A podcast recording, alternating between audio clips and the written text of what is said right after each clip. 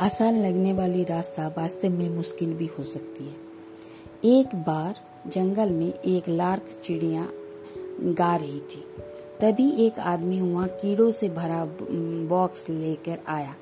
Lark ने उसे रोका और पूछा, तुम्हारे हाथ में क्या है और तुम कहाँ जा रहे हो? आदमी ने जवाब दिया कि इसमें कीड़े हैं और वो बाज़ार में इनके बदले में पंख खरीदने जा रहा है। लार्क ने कहा, मेरे बहुत से पंख हैं। तुम, मैं तुम्हें एक पंख दूँगी। इससे मुझे कीड़ों की तलाश में भटकना नहीं पड़ेगा।